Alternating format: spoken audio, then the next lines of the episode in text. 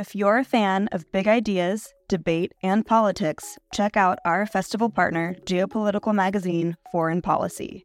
A forum for informed debate about global affairs, Foreign Policy keeps a finger on the pulse of world news and political happenings. Beyond articles that delve behind the headlines via traditional reporting, Foreign Policy has so many other products to offer, ensuring that no matter how you like to engage with eye opening content, there is a method for you. Check out their free offerings like Foreign Policy Live, their forum for live journalism, newsletters, and podcasts. And with a subscription, unlock in depth features and quarterly magazines, including their recently dropped spring edition all about India. Fans of IAI will love foreign policy for more of the mind expanding, insightful content that they seek. To explore their content, take advantage of an exclusive discount for IAI fans. Subscribe now using promo code LIGHT24 to save 50% and unlock access to everything foreign policy has to offer.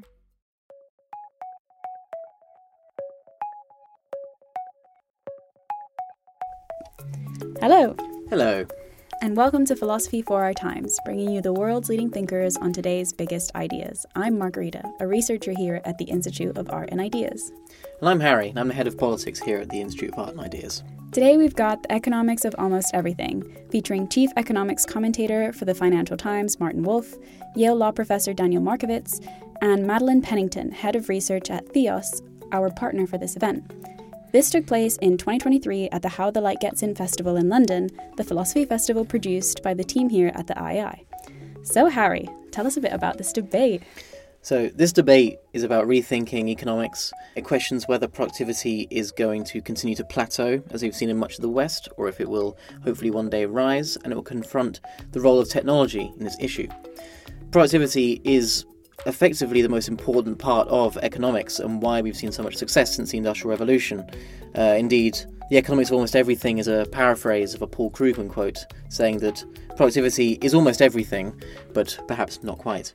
Productivity being the output per worker, as in the more you can produce with the same amount of input, which allows for more people to produce more stuff, which in turn allows everyone to benefit, at least as the goal.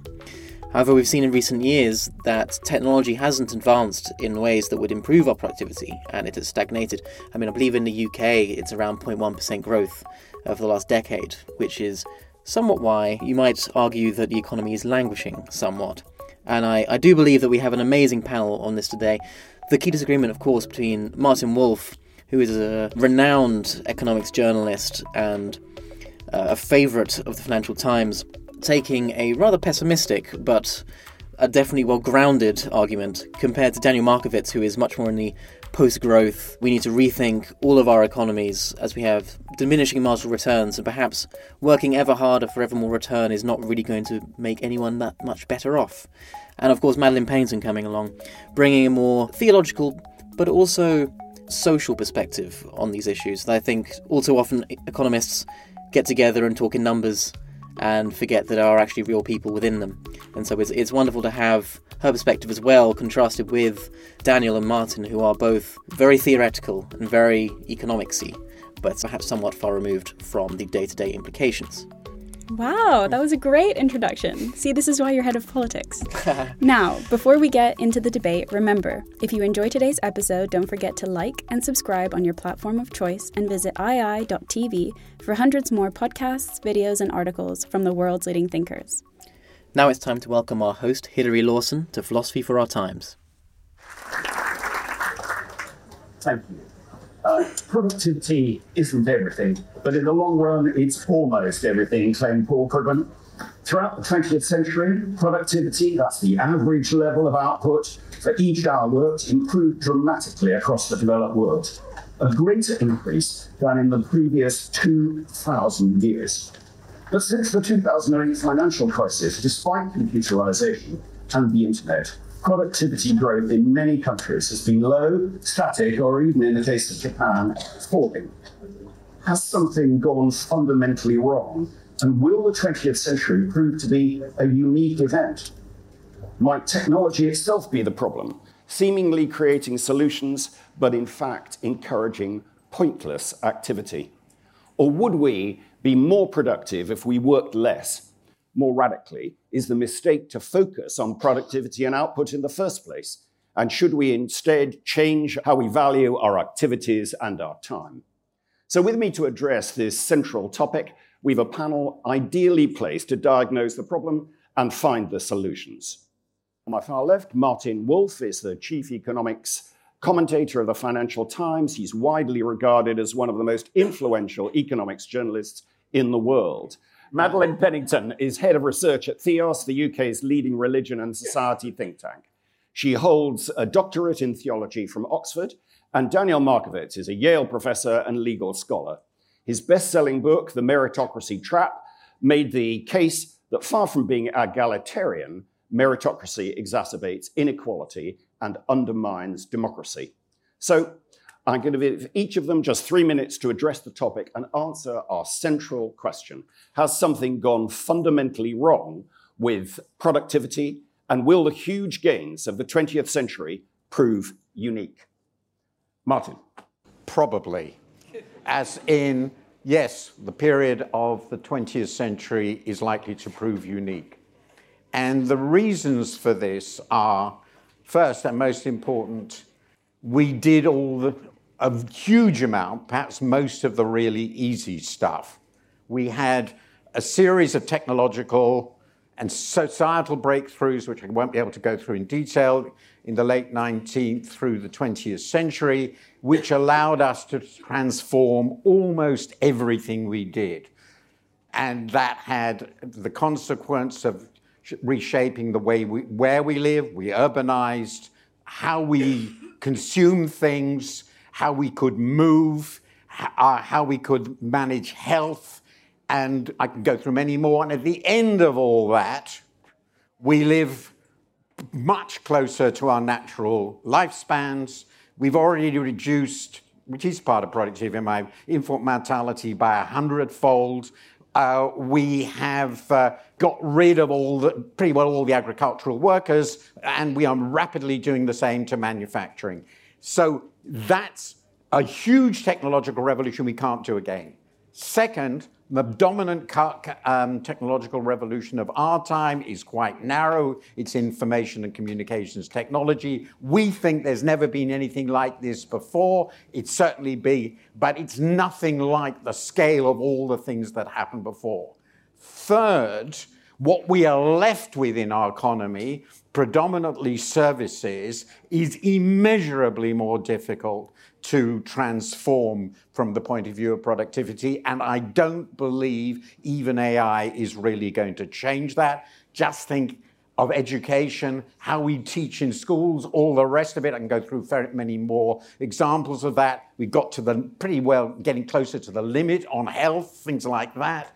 So we can't do that very easily, service uh, transformation. And finally, as we all know, which is Fred Hirsch's great point, that as we get richer, we get keener and keener on positional goods. The classic positional good is a nice home in the home counties. And nice homes in the home counties are scarce, particularly given our political system, and they're never going to be abundant. So the increases in real incomes per head that we experience in the 20th century, and this is a point made in a wonderful book by Robert Gordon, will not be repeated. Thank you, Martin. Madeleine. Thank you. Well, we couldn't be coming at this from a um, more different direction in some ways, but if uh, Martin's answer was probably, then mine is sort of. So I guess we're coming at it at this, sort of ending in the same place. Um, I want to start by thinking about the work of a care worker and what that means for productivity. So perhaps somebody that you love relies on the work of a professional care worker, and that care worker has to make two visits an hour to get through their list that day. If they're then asked to make four visits an hour, what bit of care doesn't then happen? Maybe your relative doesn't get a shower. Maybe they um, have a new key symptom. They really should go and see the doctor, but they don't because it was missed. And all of this shows that in some jobs there are there is just a sort of an irreducible quality which is human attention and so, therefore, it's very, very difficult, as Martin said, to reduce that. Um, now, I don't raise this to suggest, um, from a values point of view, we shouldn't care about productivity at all. Actually, I think that we should for all sorts of reasons. But to flag that productivity itself is a relative measure. Uh, it doesn't actually tell you what a reasonable input is, what an acceptable output is. It doesn't tell you what's core or what can be stripped away. Um, it just gives you the input and the output. That produces a number, and we generally expect that number to grow. So that means that we have to be always sort of interpreting our productivity measures through something else. And I would say that's partly the kind of economy we're building, but it's also our values. So on the kind of economy we're building, then um, obviously this, the care example is, is again relevant because more and more of our jobs are going to be like that. Um, the writer David Goodhart says that, that the um, quintessential 21st century job will eventually be a dementia nurse, um, which is basically those jobs that can't be automated. Um, obviously, the environmental crisis also asks something very differently of us economically. In terms of our moral values, then yes, um, we want employment and we don't want to just strip back um, seemingly um, inefficient jobs, but, but more than that, a job isn't actually just financial. It's not just about um, giving somebody a salary and a wage. It's actually the link between the household and the rest of the community, or the, the, the sort of prosperity in the community of the nation. And underlying all of that, there's also spiritual issues. So, as I mentioned, um, productivity measured in terms of input and output, and productivity growth, this, this key determinant of living standards. But that is an inherently limitless measure that can go on and on. If we're wanting it just to grow, then we'll be disappointed because fundamentally, humans are limited. We're limited beings on a limited planet in a limited system. Um, and so there's, a, there's almost a sort of anthropological question underlying all of this in the end.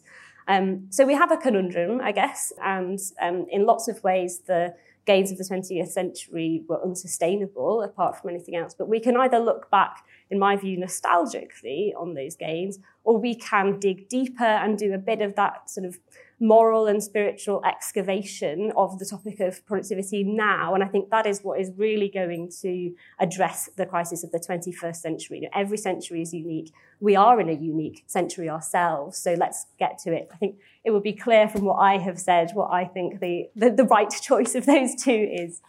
Thank you, Madeleine. Daniel. Great. Thank you. Uh, and thank you all for coming inside on a sunny day. I want to use my three minutes to make four points. Um, first, in the past, almost everybody was desperately poor before the productivity revolution. In 1800, 80% of the world's population lived on the equivalent of less than $2 a day, just in material deprivation that's hard to imagine. Um, the productivity revolution is what ended that. And it ended that by thinking of work in a particular way. This is my second point. Uh, Adam Smith says near the end of The Wealth of Nations that the only purpose of production is consumption. And in a world in which almost everybody is desperately poor, that principle has a kind of a grim moral logic. Because when you work to make things that other people need, you relieve dire, dire needs. And that's a moral imperative in a world in which 80% of the people are living on less than $2 a day.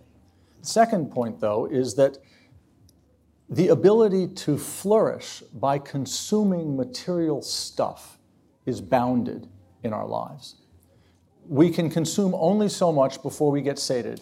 And at some point of every good and even money, more no longer makes us better off.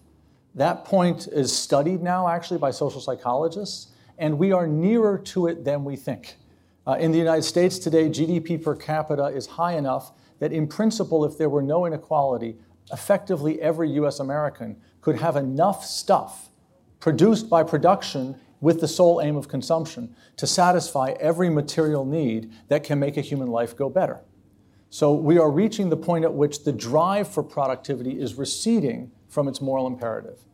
At the same time, more and more production is harming the planet in a variety of ways and harming our society. Um, we're exploiting ourselves to work harder and in more instrumental ways, and the planet can't bear much more output. And there is a kind of grim logic of our age which is that productivity grows by exponential increase, but efficiencies grow by exponential decay. And the more efficient you get, the less waste there is left to save by efficiency. But the more you produce, the more an additional increment of productivity will produce in also waste. So the logic is such that productivity is going to have to end its growth at some point soon. And the final point I want to just end on is that leads us to have to ask a very fundamental question, which is what is the purpose of work when Smith's mantra has outlived its usefulness. What is the point of production when we have enough or even too much consumption? And how should we structure our work lives so that work is not a technology to productivity, but a process that is valuable in itself? What's it like to work individually to make meaning in our lives? And what's it like to work together so that the workplace becomes a site of community, of democratic collaboration, and is valuable in the doing of the job rather than for the output? Thank you, Daniel. So let's just begin with a, a first uh, overall theme, which is is it a mistake in the current circumstances to focus on productivity in the first place? Daniel. Well, I think it depends on who you are and where you are. Um, if you're living, uh, there are still 10% of the world's population, which is nearly a billion people, who live on under $2 a day. Those people desperately need increases in productivity. One might serve their interests by redistributing to them, but productivity is a much more politically palatable and effective way of removing really material misery that a billion people are subject to. On the other hand, for people elsewhere in the world, um, not all work is best understood in that way. Let me give one brief example and then I'll, I'll stop. Think about the difference between the way in which a heart surgeon and a nurse works with a patient who has an unhealthy heart. The heart surgeon has no relationship with the patient. She simply sees an unconscious person, cuts the person open, stitches them back, up, and the value of that person's work is measured in productivity. How much does their intervention improve the health of the person? The nurse helps the person restructure their lives, change their diet, change their exercise, reduce their stress. And the value of the nurse's work, his work depends on forming a relationship with the patient. And the relationship is valuable not just as a means to the end of the patient's health. And so, for those people, measuring work in terms of productivity mismeasures something that's extremely important. And if we have more time, we can talk about what share of the economy either is or should be structured in this non instrumental way, as opposed to in the instrumental way. So, you, you mentioned there are a billion uh, people who you thought could required productivity. Are you saying the other 7 billion shouldn't be focused on productivity? No. So I think there are a billion people who are living under $2 a day, roughly. There are a lot more people who are living below the threshold at which they don't need more stuff.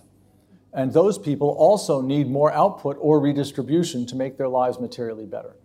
But there are many people, including I suspect many people in this room, who are living at a point at which what is most important in making their lives go better is not extracting more income by exploiting their own labor, but rather finding ways to do tasks that they think are intrinsically meaningful, that forge valuable relationships with others in the doing of them, that create democracy and meaning in their lives. And for those people, productivity is not the principal driver of their well being going forward and shouldn't be what they aim at, although, for a variety of structural reasons, our political economy and our social morality trains us to aim at productivity.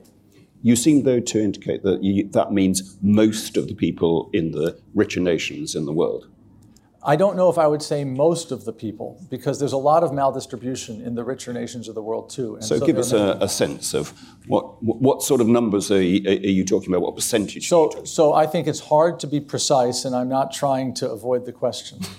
but but um, in the UK, uh, people on a household income of let's say over 80,000 pounds a year. In the US, $100,000 a year, which puts you in roughly the top third of the distribution, above the mean, but not in the narrow elite. These are people whose lives would be better improved by focusing on community and meaning than on additional income. But it's important to understand that there's a structural problem here, which is that we have the labor market and we have a society which does not give many opportunities for the kinds of meaning making work that I'm describing. And so, even if in principle people would be better off doing this sort of work, it's not clear that it's available to them. There's not an employer who will give them that job or a location in which they can do it. Okay. So, uh, Martin, for, for a significant proportion of people, then Daniel's asking, uh, uh, saying we shouldn't be pursuing productivity. Would you agree? Up to a point.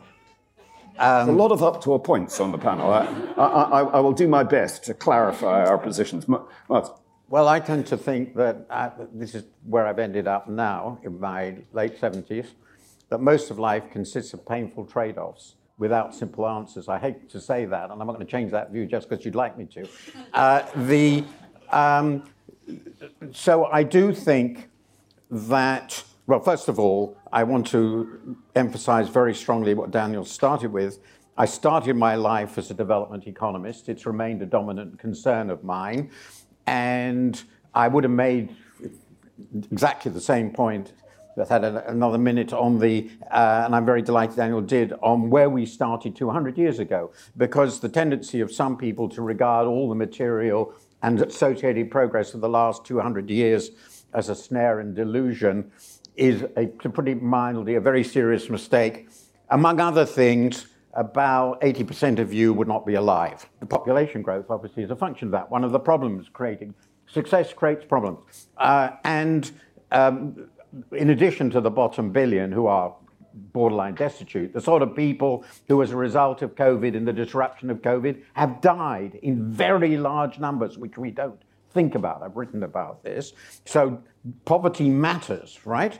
And the ability to cope with trauma like COVID for societies was immeasurably increased by the fact that we're just so rich. We could do something, I'm not saying it was wise enough, we couldn't have even imagined before, which was in response to a major disease, close down large parts of the economy and stay at home. That's because we were so rich and productive, and other countries couldn't. And I would say something like three quarters to 80% of humanity, and that would be consistent with Daniel's figures, are still in the, the realm in which higher output per head will make a great deal of difference. The second point I would make is even if we don't want productivity per head in aggregate, we still need a hell of a lot of innovation, which is really what productivity is about. To me, it's the ability to do more with less. Know, to take one example, we wanted, to, which is pretty crucial, and I discuss at great length in this book, uh, which is we need an energy revolution. We all agree with that. We're going to have to move away from a fossil fuel based economy to a renewables based economy. Because the alternative, of course, is massively to shrink the energy input into our economies. And I promise you that will make us very much poorer in all sorts of obvious ways. Just think about all the ways you use energy, heating and cooling and refrigeration and transport and so forth. That will take a monstrous technological revolution. Uh, we are making quite a lot of progress in that, but that will all go into higher productivity. If we're successful, we could, in, even in theory, have limitless free energy or something like it. Let's suppose we did do that. That'd be terrific. It would be a colossal increase in productivity, by the way, which we could take, and that's the final point, which we could take in a number of different ways. We could decide not to consume more, but just live lives of greater leisure. Uh, we could decide to pay more to people who we do think are doing rather valuable things of the type you mentioned. These are social decisions. But the point I'm making is that in these two pretty clear dimensions, uh, the energy revolution we desperately need and the state of the vast number of still very poor people in the world, um, I would say something like 80% of humanity, productivity really matters. What we do with it, that's the really big social question. And do you think that, as far as governments are concerned, they should be focused on productivity, given your there are areas where you think, well, productivity is not the only thing that we should be pursuing, but should governments be focusing on productivity for those nations in the West who are relatively wealthy? Well, there are two aspects to this. One, which we haven't got into, is the crude politics of our society. Let's get away from productivity question. Let's decide that we want a zero growth economy. It's not the same thing, as I've tried to suggest. But let's suppose we do. Then all distributional, all questions in the society around politics, so forth, become by their nature zero sum. Because you're not going to have more output. So if you're going to give more to some people, you're going to take away from uh, others. And my view is, like it or not, that one of the reasons we managed our democratic system reasonably successfully and got it survived, democracy is a freak historically, is that we have positive sum society. So getting rid of output increases will create very large political challenges, and we're seeing this in Britain now. The second point I would make is consider one of the most. So does that mean that governments do have to focus on? They that if they don't, there will be no, but big. Does that mean that if they, they do don't, to? they will have to face some other very big challenges. And so I think they do have to increase Okay. output, if ideally subject to the constraint of how they organize their society to do so and how they use the resource, what they do with the resources that go into it. Those are very big, important issues. The only other point I would make is let's suppose we could revolutionize health. So most of the things we need to do in health could be done vastly more efficiently, vastly more cheaply with a, a few pills. Okay. We would want that, wouldn't we? Okay.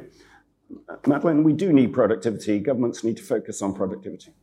I think it's very easy to, to bash productivity, um, especially from a from a non-economic point of view. Like if you're talking about values, then that's a particularly easy easy bashing, um, because there's all sorts of problems with how productivity is is used or how productivity figures are used now. Um, I would say that there are lots of reasons why we should be why we should view productivity as a friend. So, of course, so things like um, part of the reason why our productivity um, is potentially low is because we're not investing enough. We're not investing enough in skills, in management. So those things, they're really good. I, you know, it, you can't say no. We don't want um, we don't want higher productivity, but yes, we do want all the things that that, that productivity will bring without a little bit of um, sort of cohering those positions. But I suppose that is more or less my position with some caveats that basically the, the, the fruits of, or rather the, the foundations of productivity in our country are clearly good things to aim at. And it could be our, and it could be our friend. But, I mean, it's interesting you said about sort of, you know, you can do more with less. I think the problem is that we don't do more with less. We actually focus on putting more in and getting more, and then we might do with less somewhere down the line, but actually we never really get to the well why don't we try doing more with why don't we try doing with less less then? So i think that there needs to be um, i mean that ultimately is in the realm of culture rather than the government but the government will have a role here particularly um, sort of greening the economy. That's a huge challenge which obviously the government's going to have to lead on Okay. Daniel, we should be focusing on productivity. Yeah, I want to say something to Martin's observation about the zero sum world and the politics, which I think identifies maybe the central political challenge for the rest of this century. And when one talks about a zero sum world in the absence of new gains in productivity, one is measuring the sum in terms of money, in terms of GDP measured by dollars. And as long as GDP is measured in that way and the sum is measured in that way, we will be in a zero sum world if we can't grow and increase productivity. And the politics will be extremely dark for all the reasons that Martin identifies. Uh, at the same time, there are other ways to think about the total or aggregate well being of a civilization. And before 1800, no civilization would have thought of its well being in terms of GDP. And there are ways to lead a positive sum world, even without increasing GDP, if we measure the sums by human flourishing, by connections, by the, the substantive well being of the civilization that we manage to produce.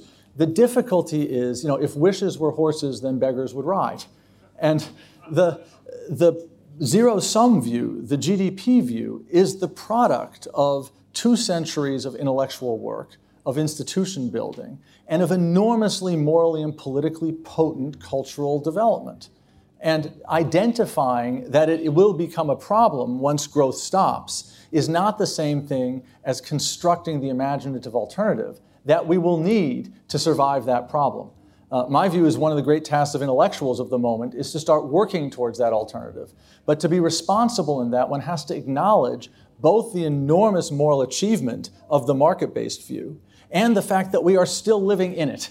And wishing we weren't won't get us out of it, and denying its accomplishments won't make us help us to see the problems that need to be solved as we do get out of it. Okay. So there's a. Sorry, Martin. This is really, really important because I think, and it's probably a point, we need disagreement. So this is, uh, because this is an incredibly important issue. I agree completely about the way we frame GDP, and that, but I won't go into that. So, in the, all the many centuries before anybody invented GDP, um, what was society like?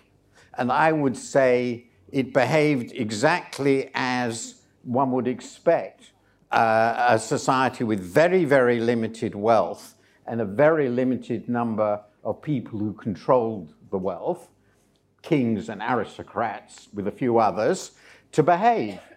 They didn't need to know GDP, they knew they wanted everything.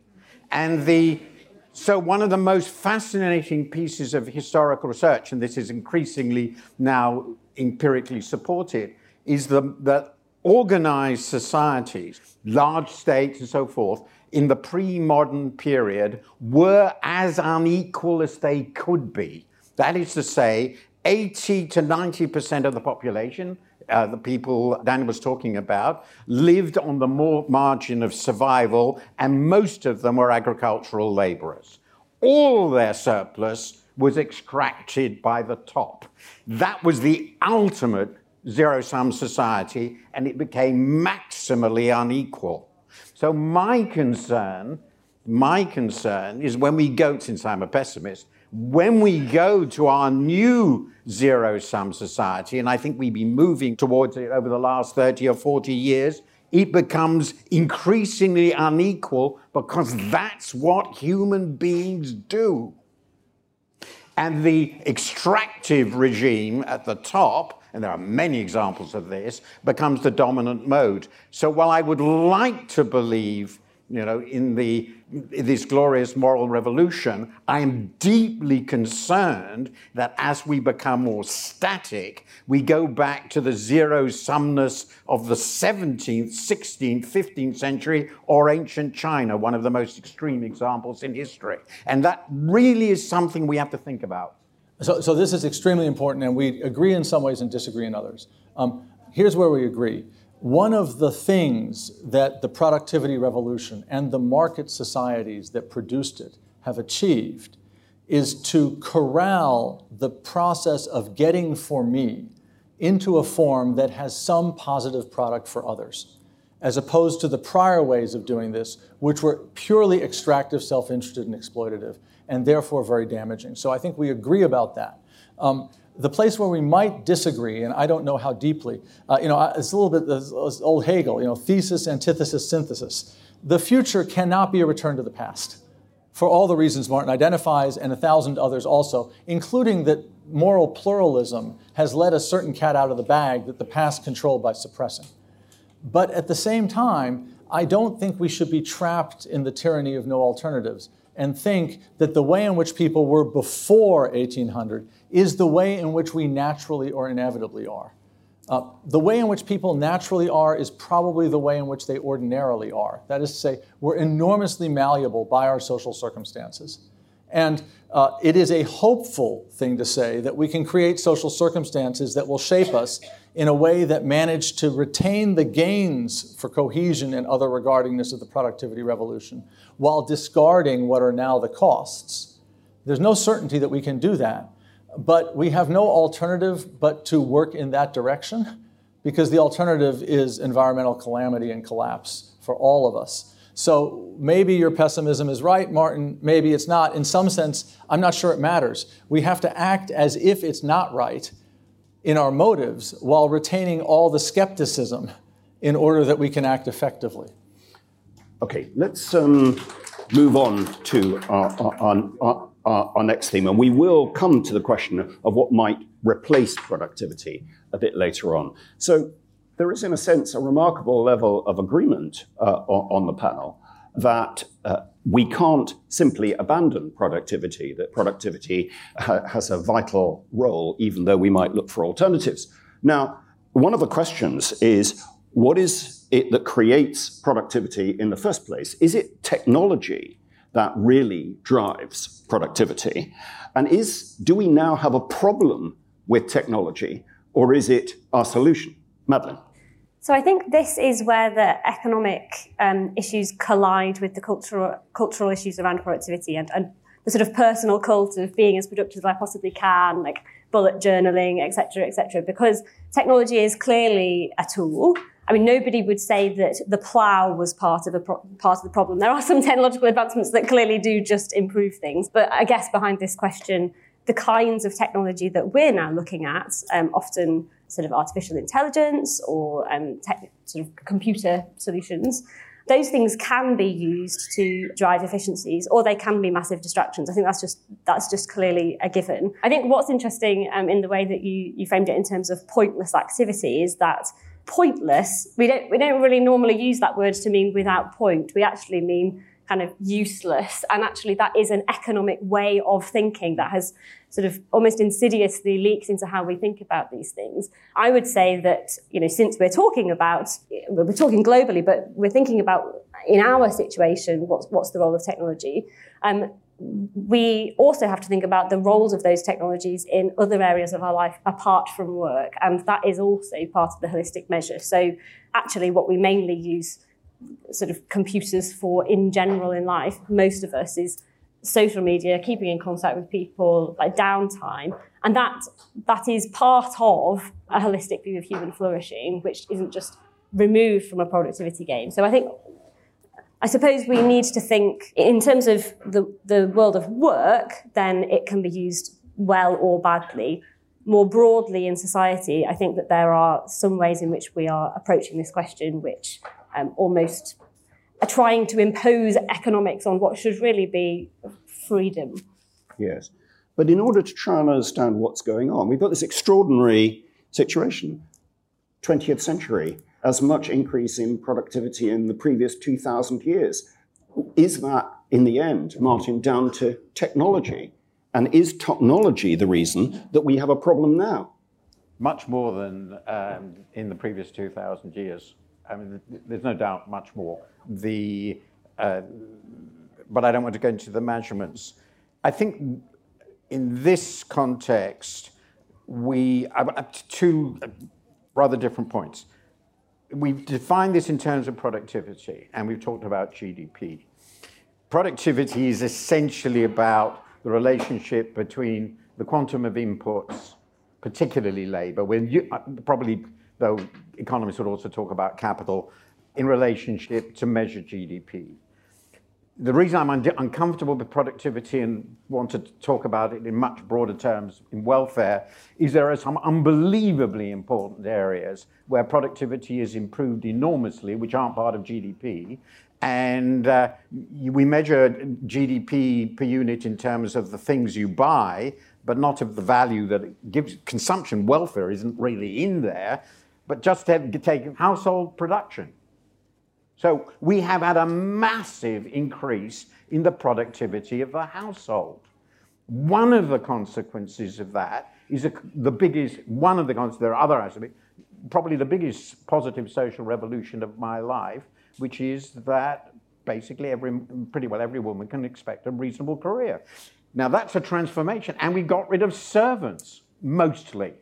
Now, that's not in GDP, it is productivity. so we have to be very clear that hmm. productivity is not a, conventionally measured, it's not a very good measure. Sure, but in a way, we're all, all, agreed. There are other things than productivity we've discussed well, already. productivity. But, but as far as productivity is concerned, is that driven by technology? No. And given the fact, no, it's not. It is driven by technology and organization and, uh, and revolutions in organization uh, both positive, such as the invention of the corporation, and fundamentally, and this is the real nub of this, by the competitive process, which forces the dissemination of innovations created as a result of opportunity perceived by entrepreneurs, business people, and sometimes governments through the whole economy. Technology doesn't do anything on itself. Okay, so if it's something. It is it is a product of a social order and transformative. We shouldn't think of it as something somehow out there all on its own, which does things to us. So why why is it then then in all of these different countries with different governments and different ways of intervening, they all have a problem with productivity? This is where I got back to the beginning. I think that the we have had a machine which has generated staggering revolutions in organization, production, and technology. and we have probably exhausted all the easy ones in all these dimensions. And that's why we're seeing this very deep seated problem. That's where I started the discussion. Okay, Daniel. Um, I'd say two points. Um, first is, and, and this may sound like a definitional quibble, and I wonder what you think about this, Martin. Um, if by technology you mean robots and algorithms, then you have a, a particular view. But if by technology you also mean social technologies, then much more of productivity growth is driven by technological innovation. The corporation, in a way, I think of as a technology. Uh, another one that turns out, for example, very important is the vertical office building. That was necessary for the creation of the modern professional services firm because it meant that you could put mind workers at a density needed for getting agglomeration externalities. Is that technological or not? In a way, it doesn't matter. The reason it does matter is it's really important to focus on innovations more broadly because they allow you to emphasize one other question, which is what is the difference between the private return to innovation and the social return? And if you think about, for example, the field I work in, law, particularly US American law, US American elite legal practice and legal scholarship in the past 30 or 40 years has been enormously innovative. Massive legal innovations, the market for corporate control, the poison pill, the contractual technologies needed to manage high frequency arbitrage trading. These are all inventions of lawyers. They all have an enormously high return for the lawyer who invented them. My view is they have a zero or negative social product. And it's really important to focus on the question what are the incentives for innovators to innovate in a way that produces an appropriate balance between private product and social product? And to go back to something we talked about right at the beginning. I'd like you to stick to the theme that we're trying to identify here, which is what is the reason for this change right. in productivity? And is it technology? Good. And if it's not technology, is it something else? Yes. So I want to connect these two. I, I, I will do my sincere, I'm in good faith here to go back to the point you're asking, which is the following. Look, when you have a system of economic and political organization that induces innovators to innovate in ways so that when they get private gains from their innovation, society also gets better off then it turns out that technological innovation produces a great deal of social productivity.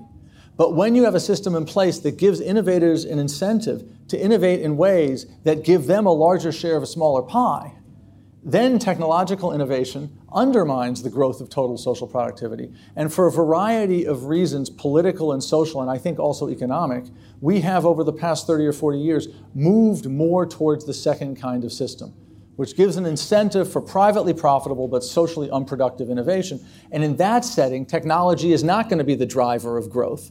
But in the prior setting that was also described, technology will be the driver of growth. And it's to some degree up to us okay.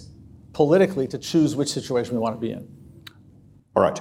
So let's move to our, our, our final theme, which is will productivity recover? We've had this extraordinary uh, experience in the 20th century. That's been history. We seem to be coming to an end of that. There seems to be a lot of agreement that, between you that that's the case. Will it recover? And we'll come on then to question is there an alternative to productivity that we can put it in place? But let's just start with that first thing. Is it going to recover? Um, let me come to you, Martin, first. I, you hate my answers, uh, so because, I don't hate because, because my answer is I don't know. But I know. But well, what do you but, think? But this is what I think. They, and I'm very glad Daniel added in this element of the social context. In my book, I call it rentier capitalism, broadly defined. So there are two questions about the recovery. As I indicated in the moment, those innovations that are coming into the productive system, so we're going back to GDP, aren't big enough to be transformative at scale. The energy revolution might be, but I think at this stage, fusion would change a lot. To give you an example, I mean, really a lot, right? Uh, there's no doubt about that. But so as things technological solution you have. That would, as things stand at the moment, technology, including AI, doesn't seem to me transformative enough for the whole economy to start generating the sort of growth rates we had 50 or 60 years ago. And in addition, and here I agree completely, the social structure we have now recreated, which I think is a return to oligarchy, uh, which is linked to my 18th century view, uh, is also in the way. And for those two reasons, we are very unlikely to see a return to the sort of productivity growth we saw in the mid 20th century. Okay. Are we agreed on that? Would, would you agree with that? Yes, I would say that um, I'm coming at it from a non economic angle and will certainly submit to your economic analysis. One additional point I would like to highlight is um, a statistic which always gets me, which is since 1751, half of all our emissions have been since 1990. And I think that shows that something has to change and that therefore like, how we define recovery is I, I think at the heart of heart of this question but on everything else then I obviously and, uh, would you agree? Just, just one sentence to add. I think Martin is obviously right that we can't know the details but my short answer is still no. For the following crass and unsubtle logic. Um, if the next 250 years are going to look like the last 250 years then by 2500, there will be 100 billion people on the planet who are on average 30 times as rich as the average citizen of Poland is today. That will not happen. So, so in that sense, no. So, in which case, there is a, a, rough agreement with you, with you that we're not going to carry on as we have been. We're at some sort of turning point in history. We've had a remarkable century. Uh, we're, we are heading somewhere else. And obviously, the question is well, where are we heading? And what alternative there might there be to productivity as uh, an economic uh, goal? And um, who would like to go? Daniel. Uh, I just want to ask a question of the audience to introspect while the others speak, which is this How many of you work at the job that maximizes your market wage? And I suspect the answer is not that many. That many of you have made a choice to do something other than what the market pays the most. And if that's true, you've sacrificed productivity as measured by GDP, maybe not as measured in a more capacious way, in favor of some other value. And, and if one's in that position, the question is, well, why did I do that? What was the other value? How can that other value, if I think it's an important value, be injected into our social structure and our politics? And what would need to be the case for others to be free to make the same kind of choice that I've Daniel, made? And how question, would they make it? The question I was asking is what do you think should be the alternative to right. productivity? And, right. And, and, but the reason why I want to answer in this way is that one of the great appeals of productivity as a measure is that prices are set from everybody's perspective in the market. It's supply and demand. And none of us has to win a moral argument about what things are worth in order for us to know the price. But as soon as we move away from prices, we're going to have moral arguments about what kind of community is worthwhile, about what kinds of activities and processes are intrinsically meaningful, and which ones are depraved. And we're going to disagree about that. And we will then need a politics that enables us to manage that disagreement. And the, the question, Indeed, the right so answer that, to the question is question. not what I think. What, what are you going what do we collectively think is the right kind of politics? So what are you going? What are you proposing? Well, um, so I can say things abstractly. Democracy, writ large and small, is very important here. So, not just democracy in our nation states and our political processes that way, but also democracy in our organizations and our workplaces, creating systems whereby those who do things can get together to decide how they shall be done and what their value is. That's very important. Um, to say more in detail, and look, I, I want to be, I am resisting this question now for the following reason. It, it, Thank you for admitting yes, it. Yes. Look, look, it took two centuries of intellectual work to develop the answers that the productivity society has developed. It is not something that someone can do to invent an answer to this now. And the right way to go about seeking the answer is not to come forth with a proposal and try to persuade everybody else of it, but it's to identify the question and talk about how we as a culture and civilization need to work together to come up with an answer that we can then live with. Okay. That's what we should be doing rather than trying to answer the question. All right. Madeleine, do you, um, do you have a proposal of how we might go about thinking of what this alternative could be. Sort of, yeah. I mean, so they already, there's a short proposal and a slightly more nebulous one. Um, there already exist things like human flourishing indexes, which we can look at. And those are, are measuring some things which um, are obviously important to human flourishing. And I, and I, would, I would say that we want to be foregrounding um, basically human flourishing in our measurement. But zooming out, my slightly more nebulous answer is that I think we can still measure productivity. It's quite a good shortcut for all of the for all of the reasons we've we've we've outlined, it does show how much we're investing our skills. It, it does improve people's quality of life. Um, more, I want to see us reminding ourselves why we're measuring productivity. And just to use an analogy here, I come from a, a theological background, um, the biblical prophet, prophetic tradition are constantly, those prophets are constantly telling people, you're following rules and you've forgotten why. You're measuring something, you've forgotten why. You've lost sight of justice. And those prophets are operating in the context of a covenant between the people and, in their case, God. And I think, I'm not suggesting that we all launch back into the prophetic tradition, but basically we need to draw back into that kind of covenantal relationship with one another, actually, and understand why we're measuring the things we're measuring. And fundamentally, that's about human relationships. So I suppose in some ways it's not a very radical proposal. Like carry on measuring productivity, but don't do it as we are now, is my proposal. Martin. I'm going to um, end this by making you really angry because I'm not going to answer the question and I'll explain why. I, I, have a whole book full of proposals and you can all dream them up. Uh, uh, uh, it would take a long time. And they're running out. I think we need to be, I want to leave you with this. This is a really serious moment in world history and not just about dreaming better worlds. Not that I, I object to it, on the contrary, it's necessary, essential.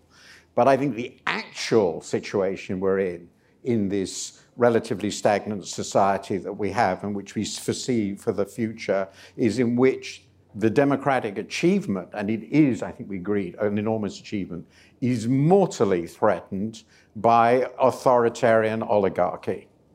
That's where we actually are. And if they win, and they're not that far away from winning, all this debate will disappear.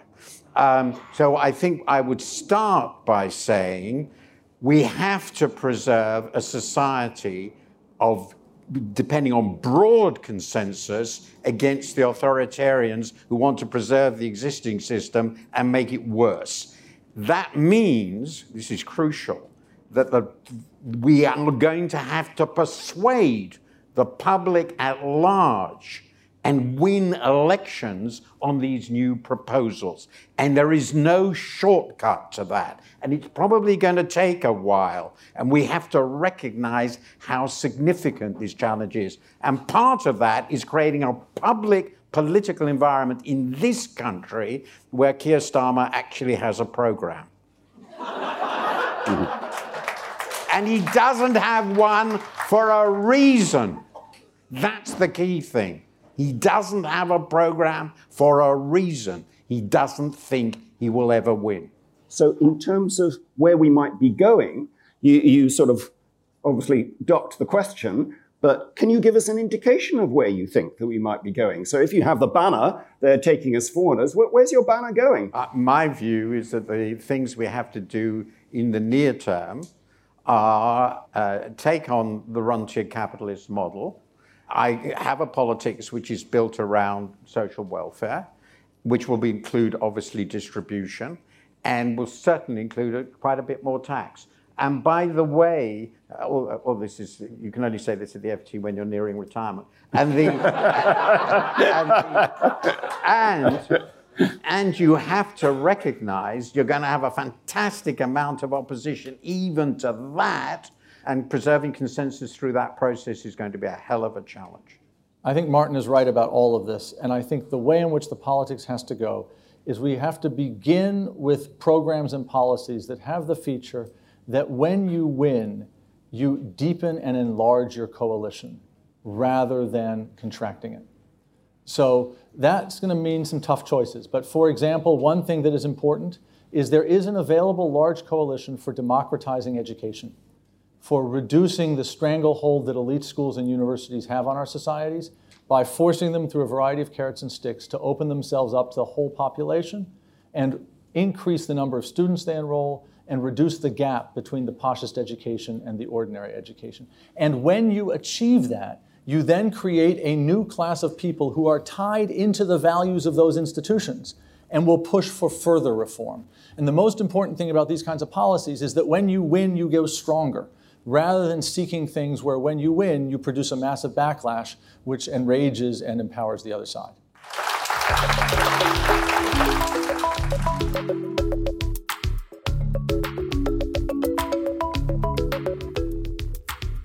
Well, that was an interesting talk. Thanks for listening to this week's episode of Philosophy for Our Times. If you enjoyed today's episode, don't forget to like and subscribe on the platform of your choice and visit iai.tv for hundreds more podcasts, videos, and articles from the world's leading thinkers.